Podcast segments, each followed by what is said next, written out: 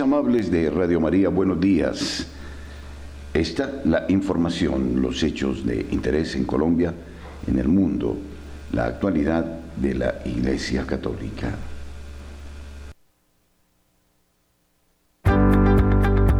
La opinión, el análisis, editorial en Radio María.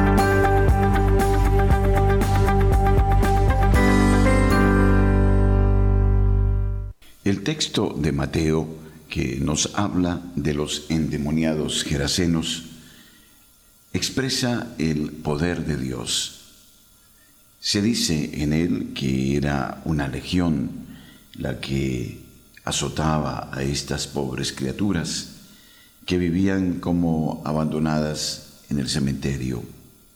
Y bastó que ellas vieran al maestro para que comenzaran a gemir.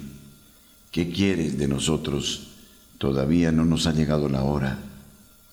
El maestro no había proferido palabra, y no obstante, los demonios se rendían a los pies del Señor y reconocían su inmenso poder. No solo eso, lo temían, y hasta el punto de decir, de preguntar, qué era lo que el Señor quería de ellos. Y el Señor simplemente estaba. Aparecía en su autoridad de Hijo de Dios, de Mesías. Y los demonios temen, se estremecen y suplican que les deje pasar a una piara de cerdos. El Señor se los concede los endemoniados gerasenos quedan libres, los cerdos acantilado abajo se ahogan en el mar. Pero destaco la nota posterior. Los dueños de esta porqueriza van al pueblo y cuentan a sus vecinos lo que ha pasado. Vienen en tropel conocen a quien está delante de ellos, reconocen su poder, pero finalmente, cosa inaudita, le suplican que se aleje, que se vaya del pueblo. Y Jesús se va.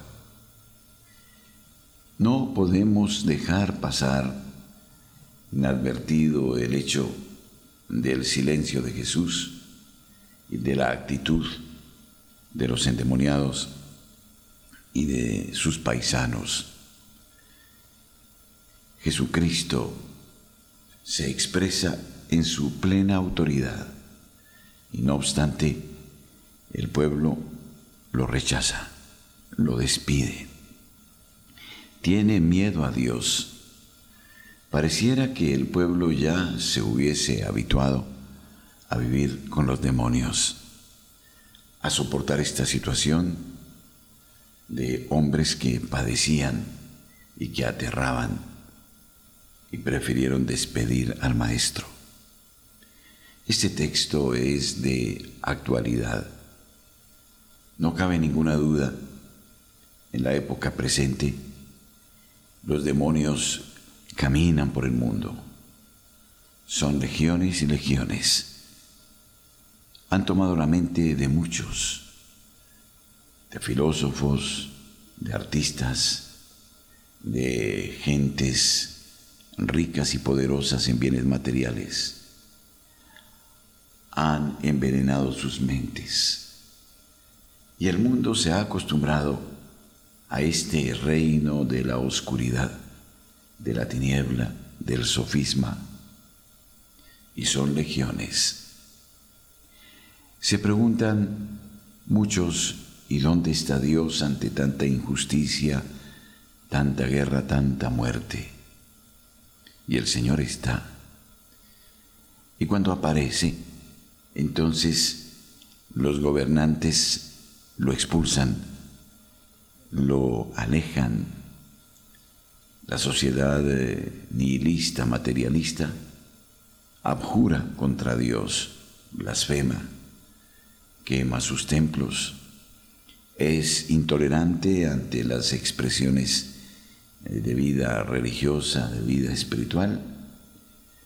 Y el Señor no cesa de enviar sus santos, sus místicos, de regalar el don del Espíritu que se traduce en distintos carismas que silenciosos sirven para aplacar las heridas, las llagas de una sociedad sin sentido. Y no obstante, ante esta presencia, los que se atienen de manera absoluta a los bienes del mundo proclaman eh, doctrinas de una inmortalidad fatua, ilusoria, se apropian del ser humano, lo desdignifican y plantean agendas para someterlo, para controlarlo con pasaportes virtuales, para generar enfermedades, para en actitud idolátrica inclinarse ante la gaya naturaleza y objetan cualquier pensamiento que se refiera a la divina palabra.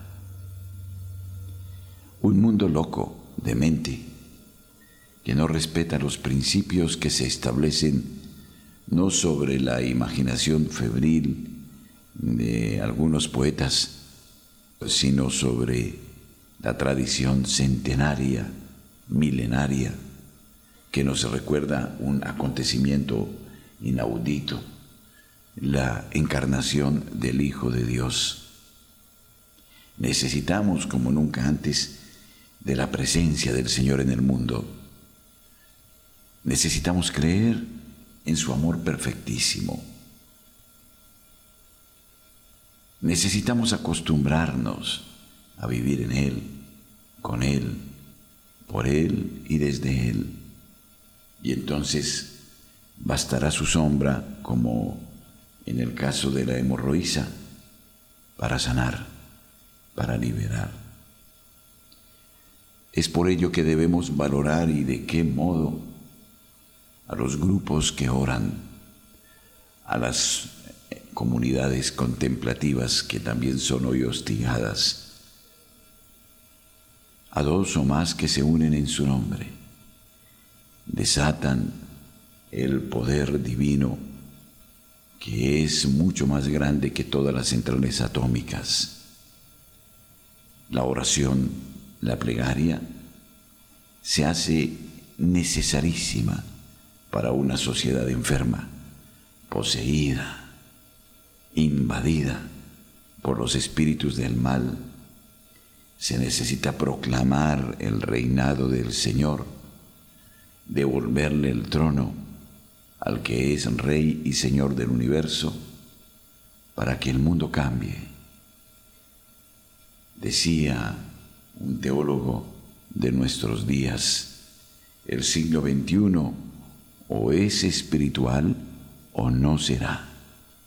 Lo espiritual no está ajeno a la historia ni a los compromisos terrenos. Al contrario, es el elemento fundante es la base, la piedra sobre la cual se apoya el porvenir. Es la iglesia que Jesucristo constituyó y que Él preside. Es la disponibilidad, la apertura a la acción del Espíritu Santo para que Él guíe nuestra cotidianidad y le dé significado y unción a nuestras acciones. Solo así seremos luz y sal, seremos fermento en la masa. Esta es la medicina que con urgencia necesita la sociedad de hoy para no perecer. Nuestros corresponsales tienen la palabra en Notas Eclesiales.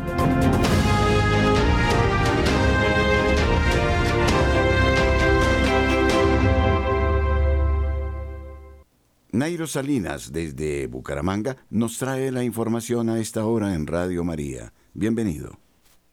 Muy buenos días, Padre Germán Acosta. Muy buenos días para todos los oyentes de Radio María. Iniciamos contándoles que con el lema Levántate y ponte en camino se dará inicio a la Semana Arquidiocesana de la Juventud, que tiene como eh, lema Escucha, sueña, camina. Esta Semana Arquidiocesana de la Juventud iniciará el próximo 9 de julio e irá hasta el 16 de julio en nuestra iglesia particular con diferentes actividades a nivel parroquial, así prestal, vicarial y arquidiocesano, con el fin de que se vivan una forma eh, más cercana y juvenil la sinoalidad. Y hay unos objetivos específicos que son provocar en los jóvenes la búsqueda consciente del amor propio, el amor eh, de Dios y su fe, concientizar a los jóvenes sobre la comunión, participación y misión dentro de la iglesia, incentivar en el joven un sentido de liderazgo transformador que contribuya a la construcción de la civilización del amor. Están todos cordialmente invitados. Cambiando de tema, les contamos que la agrupación femenina y folclórica santandereana llamada Enquelé viajó el día de ayer, 6 de julio, al Festival Musical Songfest London en Toronto, Canadá. Este es uno de los festivales culturales más destacados del mundo.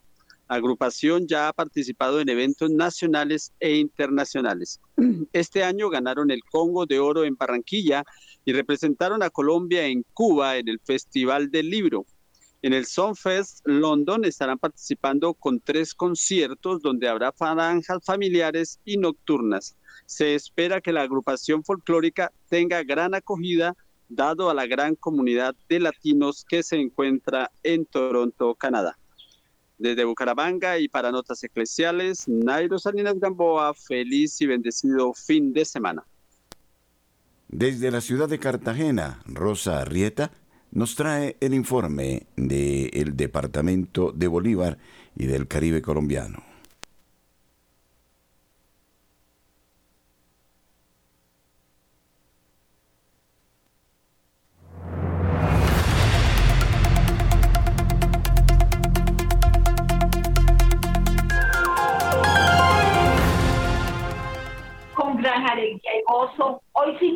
Novena a la Virgen del Cal que celebramos con en una canción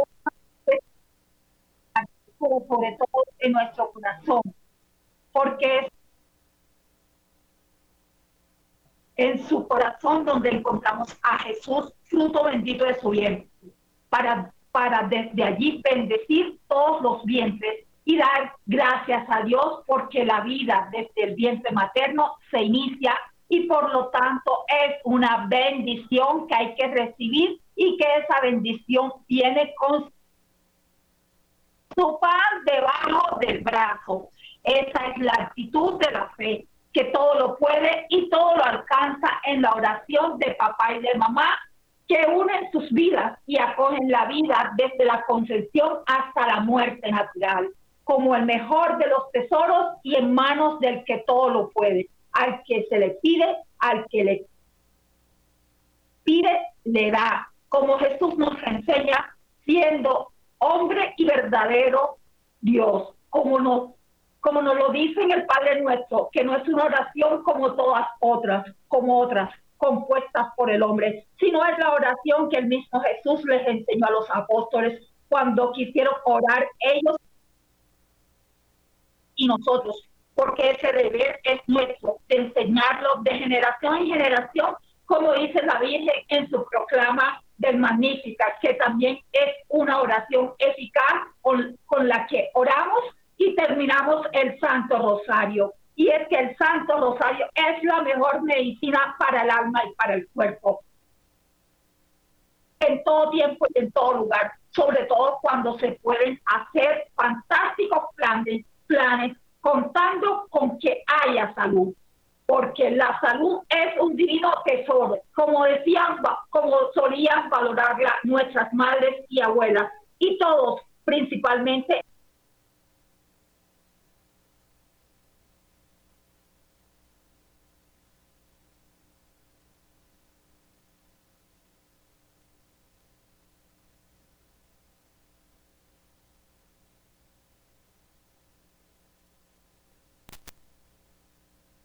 no se reposan y se quedan en las empresas.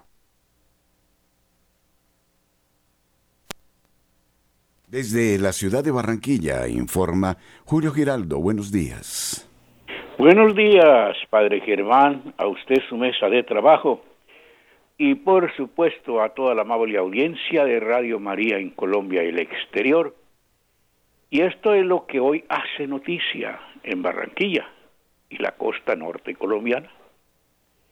En medio de todo este mar de noticias negativas que están ocurriendo en todas las ciudades de Colombia, escogemos para este noticiero algunas noticias que aunque no tengan mucha trascendencia, al menos no son negativas como el Festival del Pastel que se va a realizar aquí en la Plaza de la Paz entre sábado y domingo.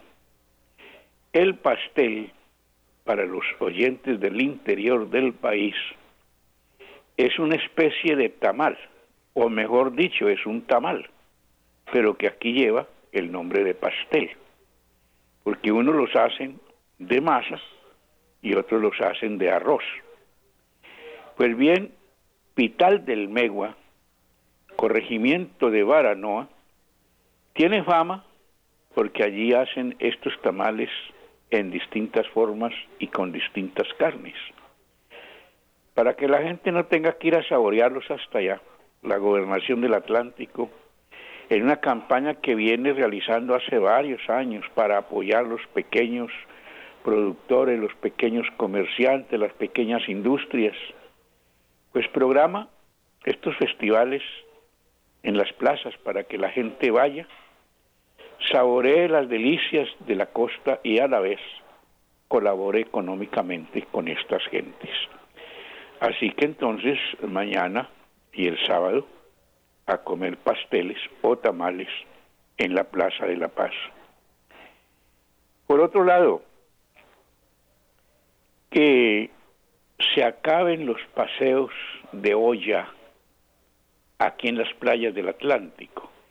Es una polémica que existe desde hace muchos años, porque es la costumbre de que de estas ciudades grandes salen cada ocho días 40 o 50 buses para las distintas playas del Atlántico, inclusive del Magdalena. En el Magdalena alguna vez tuvieron que prohibir la entrada de estos buses a la playa. ¿Y cuál es la razón? Porque este es el paseo de la gente eh, que no compra nada en las playas, sino que todo lo lleva listo. Y entonces lo que dejan es la basura, los desperdicios, y impiden que los turistas puedan estar cómodamente en estas playas. Las playas son públicas, pues esa es la polémica de cómo prohibirle a una persona por el hecho de que no va a gastar que vaya a esa playa a divertirse. Pero el problema es grave porque los caseteros, los hoteleros y toda esta gente que vive el turismo, pues necesita ganar dinero. Y con esta clase de turistas que lo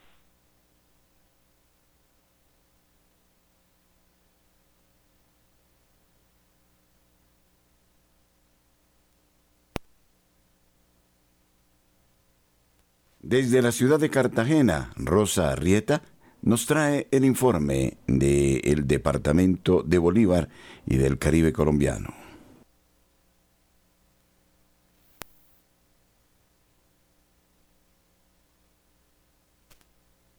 Desde Medellín, José Luis Hernández trae la noticia.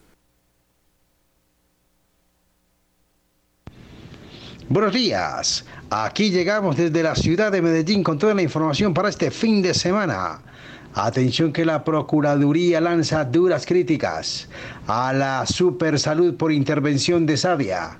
En un oficio, el ente de control cuestionó la zona de esa medida y los criterios que empleó la Supersalud para acoger al agente interventor. Atención que la Procuraduría General de la Nación cuestionó las razones con las que la Superintendencia de Salud justificó asumir el control de Sabia Salud el pasado viernes 16 de junio. En un oficio enviado al superintendente Ulay Beltrán López, que aparece firmado por la Procuraduría, en la delegada Diana Margarita Ojeda Bisbal, ese ente no solo puso bajo duda la permanencia de la intervención de la EPS, sino que cuestionó la idoneidad del agente interventor nombrado por el gobierno nacional para gerenciar la organización. Edwin Carlos Rodríguez Villamizar es el encargado de gerenciar la organización de dicho ente de salud advirtiendo la incertidumbre que desató la decisión que afecta a más de 1.6 millones de afiliados de 124 municipios de Antioquia. El primer reparo de la Procuraduría consistió en los tiempos manejados por la Supersalud para adoptar la medida. En otro lado de la información, digamos que transferencia de EPM se hundió ayer en el Consejo.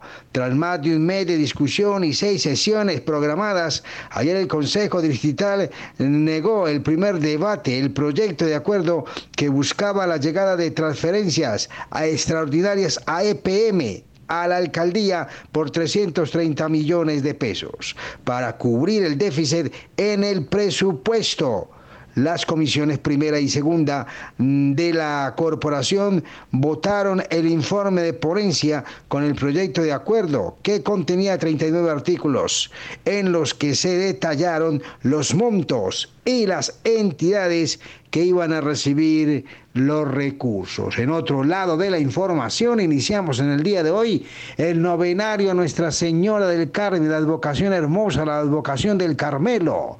Hoy iniciamos el novenario y obviamente con el rosario estamos dando una voz de aliento a todos los eh, conductores eh, de Colombia que tienen como estandarte a la Virgen del Carmelo. Igualmente motivamos a todos los hogares para que se unan a este hermoso novenario, novenario de la Madre del Carmelo en todo Colombia. Amigos, ha sido toda la información desde la Bella Villa. Informó su corresponsal José Luis Hernández.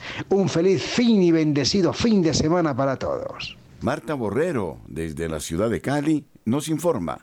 Buenos días. Muy buenos días, querida familia. La red de bibliotecas públicas en Cali está pasando una crisis, no tienen ni internet. Trabajadores de la red de bibliotecas de Cali denuncian fallas en infraestructura y retrasos en sus pagos. Algunas de las bibliotecas no cuentan con servicios públicos ni internet. 180 líderes de la red de bibliotecas públicas de la ciudad denuncian que están trabajando bajo condiciones que no son dignas y que están pasando por una grave crisis. Comillas, se manifiesta en fallas infraestructurales, donde tenemos bibliotecas, donde se caen paredes, se inundan de goteras, bibliotecas que no han contado desde hace más de un año con servicio de Internet, algunas no tienen energía eléctrica ni agua potable. Alejandro Barón, contratista de la Red de Bibliotecas Públicas de Cali, hizo esta denuncia. Asimismo, la coordinadora de la Biblioteca Nuevo Latir, Marcela Pérez, informó que la Biblioteca Pública del Centro Cultural Nuevo Latir tiene varias fallas a nivel estructural. De hecho, una de las fallas más visibles es que el ascensor no funciona, teniendo en cuenta que tienen cinco pisos.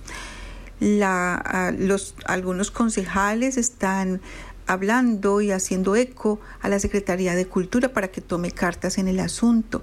Por su parte, el subsecretario de Patrimonio y Red de Bibliotecas de la ciudad, Robert Madrigal, afirmó que ninguna de las bibliotecas ha colapsado y que es importante que se generen espacios de diálogo. De otro lado, quiero contarles que eh, para mañana hay una invitación muy, muy importante en la renovación carismática católica de Cali. Va a comenzar y durante siete sábados la oración, la estrategia de oración llamada Murallas de Jericó. Mañana, sábado 8 de julio a las 5 de la tarde, en la Casa de Oración de la Renovación Carismática Católica aquí en Cali, va a haber el primer día de murallas de Jericó. ¿Cuál es el tema? Rompiendo ataduras por, por heridas causadas en el pasado. Esto va a ser en la carrera 26, número 6 a 17, pero habrá transmisión en vivo. Entran al Facebook y, o a YouTube y buscan RCC Cali. RCC Cali. Y a partir de las 5 em, de la tarde podrán participar de el primer día de las murallas de Jericó. Amerita orar por nuestras propias vidas, por nuestros árboles genealógicos y que más que esta estrategia tan maravillosa de las murallas de Jericó. Que tengan un bonito fin de semana, que la Madre de Dios nos asista con sus ruegos y súplicas y quedamos conectados con ella. Soy Marta Borrero desde Santiago de Cali para Notas Eclesiales de Radio María. Apreciados oyentes de la ciudad de Manizales, gracias por distinguirnos con su amable sintonía. Somos familia. Nuestra madre nos acoge con singular afecto. Somos invitados a su casa para vivir unidos la experiencia de comunión con nuestros hermanos. Nos encontraremos este sábado 8 de julio en el auditorio del SECAM, calle 45, número 24B13, entre las 2 y las 5 de la tarde. Agradecemos la gentileza del Padre Efraín Castaño Arboleda, quien nos convoca para un momento de reflexión en torno al tema La Eucaristía, bendición para bendecir.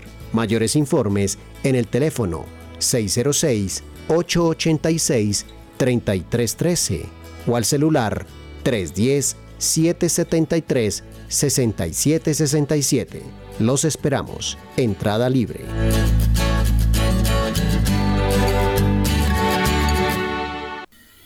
Y prosigue la centésimo decimoquinta Asamblea Ordinaria de los Obispos de Colombia en la ciudad de Bogotá.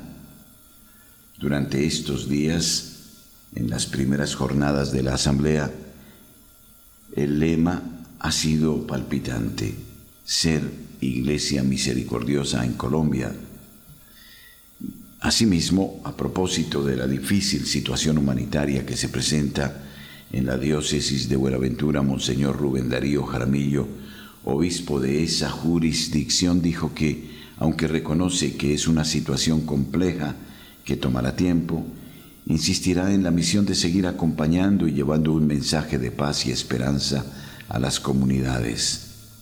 Frente a las graves denuncias de hechos ocurridos el pasado 2 de julio en el municipio de Caldono, Cauca, en el que el diácono Freddy Muñoz y el laico Eider Bototo resultaron gravemente heridos tras ser víctimas de un ataque, Monseñor Omar Alberto Sánchez Cubillos, arzobispo de Popayán y vicepresidente de la Conferencia Episcopal de Colombia, dijo que este reprochable hecho se suma a la situación de violencia crítica que sigue afectando a las comunidades de este territorio, que ha cobrado la vida de más de 300 personas en el departamento en lo que va corrido del año. Sin embargo, también dejó claro que esta situación no cesará los esfuerzos de la Iglesia por la búsqueda de la reconciliación y de la paz. Vamos a dejar a ustedes los testimonios de estos obispos sobre la situación que se vive en Buenaventura y en el departamento del Cauca católicos del país durante su asamblea plenaria número 115, encuentro que se viene desarrollando desde este lunes 3 de julio y que se extenderá hasta el próximo viernes 7. Hoy, en el informativo del Episcopado colombiano, les compartimos los hechos, pronunciamientos e imágenes más relevantes de lo vivido en los dos primeros días.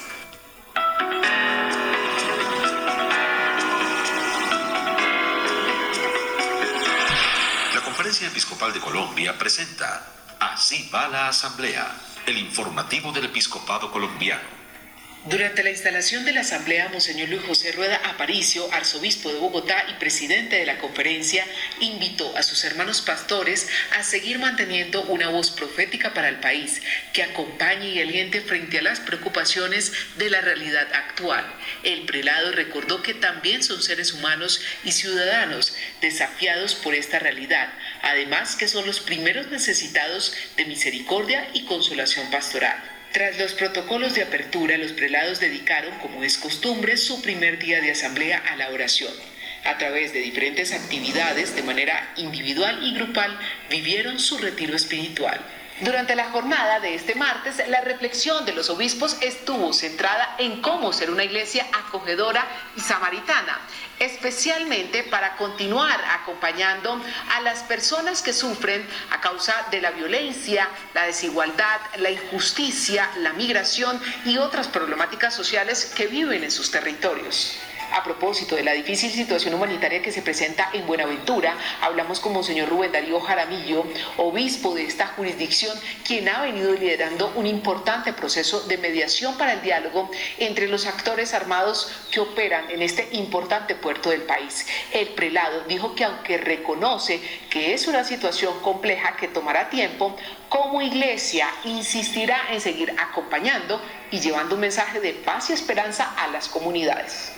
Nuestra misión es ayudar a que el pueblo de, Dios que camina en Buenaventura pueda tener la esperanza de la posibilidad de una paz, que significa posibilidad de tener un futuro, un futuro viable para que la comunidad no pierda como el ánimo y caigamos simplemente en el terror y en el miedo como está sucediendo en algunas partes. Y ante los graves hechos ocurridos el pasado domingo 2 de julio en el municipio de Caldono, departamento del Cauca, en los que un diácono y un laico resultaron gravemente heridos tras ser víctimas de un ataque, Monseñor Omar Alberto Sánchez Cubillos, arzobispo de Popayán y vicepresidente del episcopado, dijo que este reprochable hecho se suma a la situación de violencia crítica que sigue afectando a las comunidades de este territorio, que ha cobrado la vida de más de 300 personas en ese departamento en lo que va corrido de este año. Efectivamente, este es un, golpe difícil porque hubo crueldad, hubo deseo de acabar con sus vidas porque, eh, digamos, el atentado tuvo eh, la suficiente munición para haber acabado con sus vidas y milagrosamente este diácono y este laico están a salvo. Las causas de esa acción violenta que es irracional, que rompe los parámetros del derecho internacional humanitario, porque atacar a personas indefensas en un marco de un casco urbano, en fin, todas esas características rompen la lógica eh, de la guerra. Y estos actores que quisieron efectuar este hecho eh, nos generan una pregunta, ¿por qué? Porque a nosotros ¿Cuál era la pretensión de fondo? Seguimos empeñados en trabajar por la paz, eso no nos intimida, no nos hace retroceder, con mayor razón. Eh, nos ayuda a entender que cuanto más tarde esta paz, más innecesarias las muertes, los dolores que el Cauca está padeciendo y el país. Así que seguimos empeñados en este propósito de construir y ayudar a construir, digamos, estos caminos de paz y reconciliación. Aprovechamos para entrevistar a Monseñor Álvaro Mon Pérez, recién nombrado por el Papa Francisco como vicario apostólico de Puerto Carreño, quien por estos días vive su primera asamblea.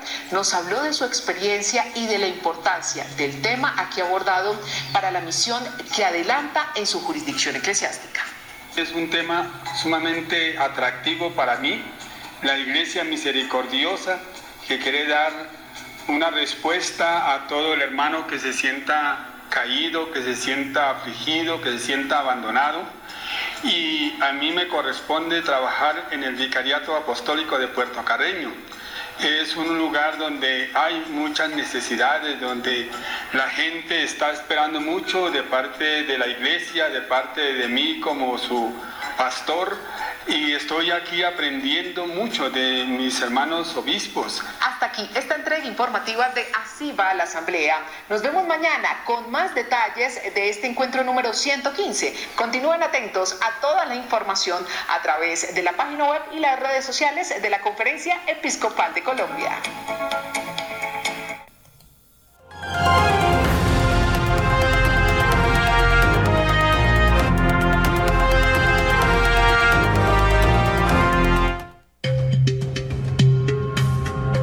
Y durante este tiempo, los oyentes y nosotros nos dedicaremos a la Casa del Tesoro.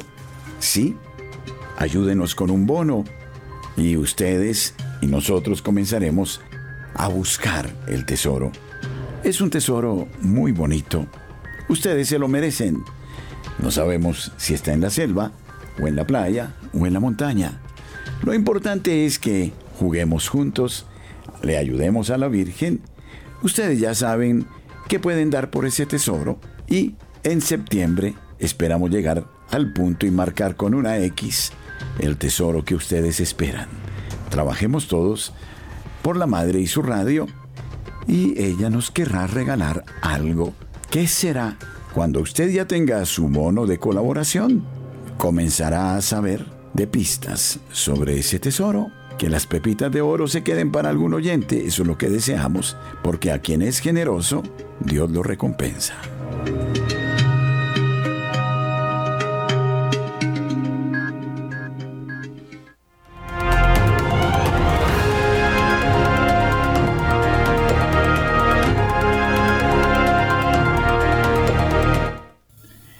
Noviembre del año 2017, Monseñor Mauro Longhi dio a conocer una confesión visionaria, hasta entonces no destapada, del Papa San Juan Pablo II. Monseñor Longhi, originario de Trieste y estrecho colaborador de Juan Pablo II, reveló el episodio en el eremitorio Santos Pedro y Pablo de Vienno, en eh, Val Camónica, durante una conferencia organizada el 22 de octubre de 2017 en recuerdo de Juan Pablo II. De 1985 a 1995, el entonces joven economista licenciado en la Universidad Bocconi, Mauro Longhi, ordenado sacerdote en 1995, acompañó al Papa Boitila en sus proverbiales salidas para esquiar y pasear por la montaña. Lo hizo de manera regular, cuatro o cinco veces al año, durante diez años, en la que hoy es la sede de verano del Seminario Internacional de la Prelatura del Opus Dei, pero que entonces era una sencilla casa de campo para quien en la obra quería prepararse al sacerdocio y a la enseñanza de la teología. Estamos en la provincia del Áquila, a unos 800 metros de altura, en dirección hacia la Piana del Roque, municipio de Ocre. El Santo Padre salía con mucha discreción de Roma acompañado en un modesto coche por su secretario, Monseñor Stanislao Siwish, y por algún amigo polaco.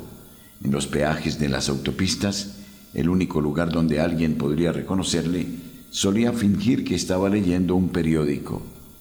Así inició Monseñor Longhi una serie infinita de anécdotas interesantísimas, a menudo acompañadas con escrupuloso detalle mm, del pastor por las oportunas explicaciones teológicas.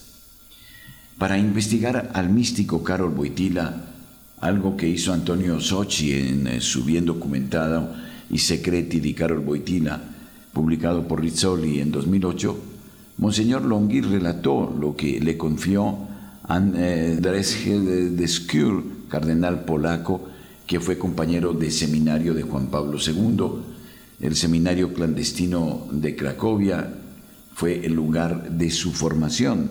Descure, presidente durante muchos años de la Pontificia Comisión para las Comunicaciones Sociales, desde 1973 a 1984, puede considerarse sin duda el mayor amigo de Boitila. De hecho, para apoyar el pontificado de su amigo Lolek, se ofreció como víctima acogiendo la voluntad divina del ictus y la consiguiente parálisis dentro de este misterio profundísimo que es la sustitución vicaria, precisamente para ir a ver a su amigo ingresado en el hospital, Juan Pablo II hizo la misma noche de su elección su primera increíble y clandestina fuga del Vaticano. Contó Monseñor Longhi, tiene el don de la visión. Me confió Andrés G. Descure. Le pregunté qué quería decir. Habla con Dios encarnado, Jesús, ve su rostro y también el rostro de su madre. ¿Desde cuándo? Desde su primera misa, el 2 de noviembre de 1946, durante la elevación de la hostia. Estaba en la cripta de San Leonardo, en la Catedral de Babel, Cracovia, Allí es donde se celebró su primera misa, ofrecida en sufragio por el alma de su padre. Monseñor Longhi añadió que el secreto que le desveló el cardenal de Sciur, esos ojos de Dios que se fijan sobre Boitila cada vez que éste eleva el cáliz y la hostia, se puede intuir leyendo la última encíclica de Juan Pablo II, Eclesia de Eucaristía. En ella, en el número 59 de la conclusión, precisamente mientras el Papa polaco recuerda el momento de su primera misa, él mismo acaba desvelando el misterio que lo ha acompañado toda la vida. Mis ojos se han fijado en la hostia y el cáliz en el que, en cierto modo, el tiempo y el espacio se han concentrado y se ha representado de manera viviente el drama del Gólgota, desvelando su misteriosa contemporaneidad. Entre los muchos episodios que relató, el que más asombró fue el de aquella conferencia en el que él tiene como centro el Islam y Europa. Antes de referir las palabras del santo polaco, objetivamente impresionantes, Monseñor Longhi hizo un prólogo muy humano, a veces inesperadamente hilarante, lleno de bromas, de intercambio de bocadillos, de histiónicos reproches por la publicación anticipada de ese catecismo de la Iglesia Católica muy deseado por Boitila. En esa ocasión, el Santo Padre y Monseñor Longhi, evidentemente más veloces que los otros, se habían separado del grupo en el cual, como siempre, el Papa que venía de Roma estaba acompañado de su secretario, el fiel Stanislao Siwix, al que Benedicto XVI nombró en 2006 cardenal y que en la actualidad es arzobispo emérito de la diócesis de Cracovia.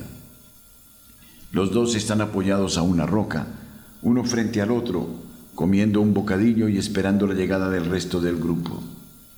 Este es el relato textual de Monseñor. Le miré pensando que tal vez necesitaba algo. Él se dio cuenta de mi mirada. Le temblaba la mano, era el inicio del Parkinson. Querido Mauro, es la vejez. Y yo dije de inmediato, no santidad, usted es joven. Cuando en los coloquios de tipo familiar y amistoso se le contradecía, a veces se enfadaba. No es verdad. Digo que soy viejo porque lo soy. Según Monseñor Longhi, era precisamente el paso del tiempo junto al avance de la enfermedad lo que hacía que el Papa polaco sintiera la necesidad urgente de transmitirle esta visión mística. Entonces Boitila cambió el tono y la voz, continúa el monseñor, y haciéndome partícipe de una de sus visiones nocturnas me dijo, recuérdaselo a quienes encontrarás en la iglesia del tercer milenio. Veo a la iglesia afligida por una plaga mortal, más profunda y dolorosa que las de este milenio, refiriéndose a las plagas del comunismo y el totalitarismo nazi. Se llama islamismo invadirán Europa. He visto a las hordas venir de occidente a oriente y me describe uno a uno los países desde Marruecos a Libia, a Egipto y así hasta la parte oriental. El Santo Padre añade, invadirán Europa. Europa será un sótano lleno de antiguañas, penumbra y telarañas, recuerdos de familia. Vosotros, la iglesia del tercer milenio, deberéis contener la invasión pero no con las armas. Las armas no bastarán, sino con vuestra fe vivida íntegramente. Este es el maravilloso testimonio de quien estuvo en estrecho contacto durante años con el Santo Padre, con el que concelebró muchas veces. Esta confesión del Papa Boitila se remonta al mes de marzo de 1993. No es una coincidencia que en la ya olvidada exhortación apostólica de 2003, Eclesia en Europa, Juan Pablo II hablara claramente de una relación con el Islam que debía ser correcta, que debía llevarse a cabo con prudencia, con ideas claras sobre sus posibilidades y límites, siendo conscientes de la notable diferencia entre la cultura europea, con profundas raíces cristianas, y el pensamiento musulmán, número 57. Aunque con el lenguaje propio de un documento magisterial, por naturaleza contenido, parecía que el Santo Padre implorase la instauración de un conocimiento del Islam objetivo, número 57.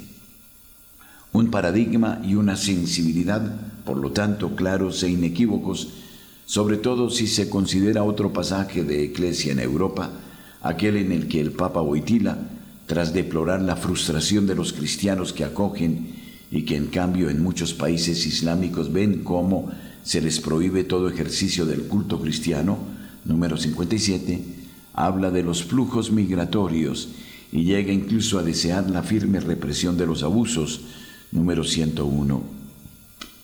Hay que tomar nota que estamos ante una lectura políticamente incorrecta del fenómeno islam por parte de un papa canonizado por la Iglesia Católica, una lectura primero profética y después magisterial.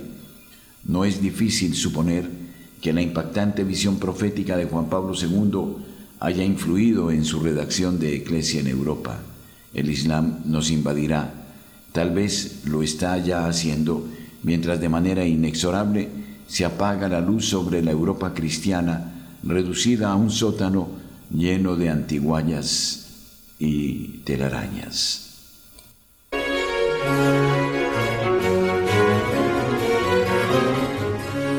¿Crees saber qué es Dios? ¿Crees saber cómo es Dios? No es nada de lo que te imaginas, nada de lo que abraza tu pensamiento. San Agustín. Radio María nos abre el misterio de los bienes eternos. Nuestro correo info.col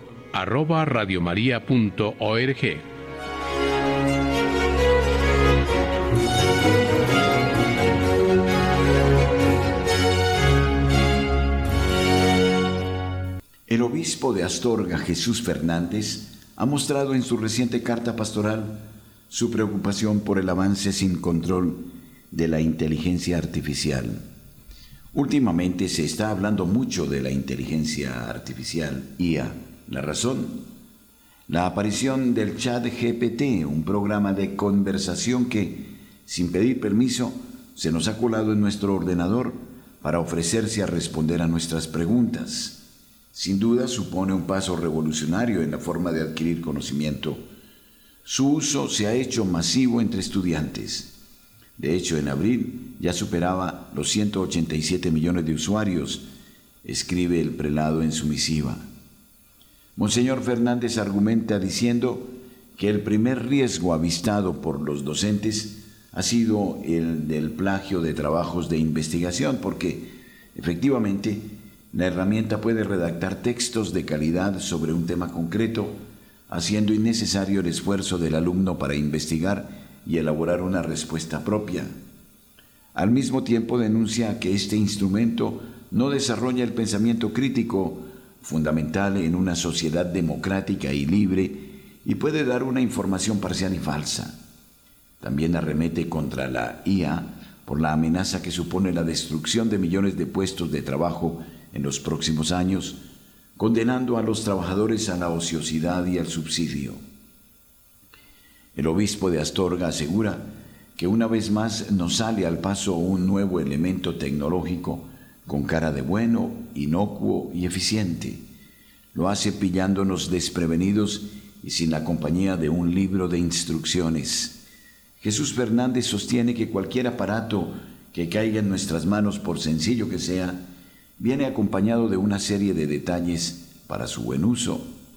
No nos dejemos engañar, la tecnología no es un instrumento neutro ni fácil de dominar. Tiende a imponerse a nuestra voluntad, incluso la suplanta. Basta comprobar la legión de adictos enganchados al teléfono móvil.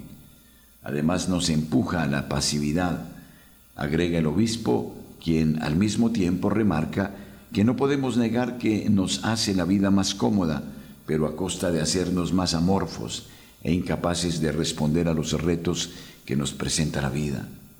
Además subraya que otra consecuencia del uso tecnológico es que, al darnos poderes de los que careceríamos sin ella, nos hace creernos semidioses, lo que nos aleja de Dios. En definitiva, la tecnología dejada a sí misma nos deshumaniza ha dicho oportunamente el obispo de Astorga.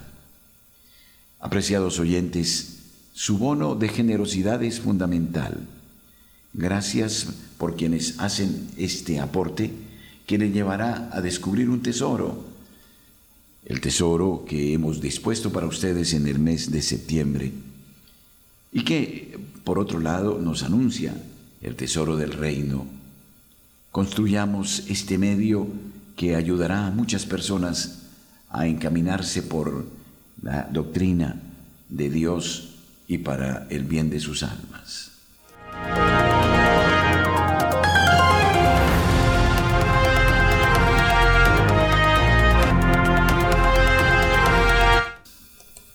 El cardenal Brenes califica de especulación la liberación de Monseñor Rolando Álvarez.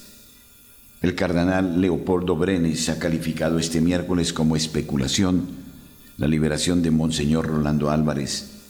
A lo largo del día se había venido diciendo que Monseñor Álvarez había abandonado la cárcel donde llevaba ingresado más de tres meses. En torno a las 17 horas, el dirigente opositor Félix Maradiaga había asegurado que Álvarez se encontraba en la sede de la Conferencia Episcopal de Nicaragua en Managua. Horas después, el cardenal Brenes lo desmintió. No obstante, no ha negado que haya negociación. Otras fuentes indican que el principal obstáculo para la liberación del obispo es que sigue negándose a abandonar el país, tal como hizo cuando se le ofreció dicha posibilidad junto a decenas de presos políticos y opositores de la dictadura de Daniel Ortega. En ese sentido, se ha especulado con que el Papa le ordene salir de Nicaragua, como ya ocurrió con Monseñor Silvio José Báez. A estas horas existen noticias que son contradictorias. Y por eso mismo esperemos que hoy podamos ya de manera objetiva dar a conocer lo que realmente está sucediendo con el señor obispo en Nicaragua, Monseñor Rolando Álvarez.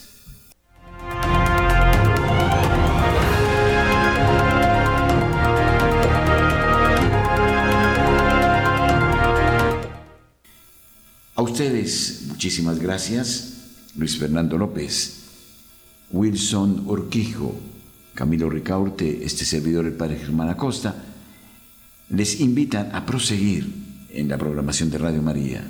Y no olvidemos la importancia de colaborar con nuestro bono para que Radio María siga acompañándoles en el paso de las horas.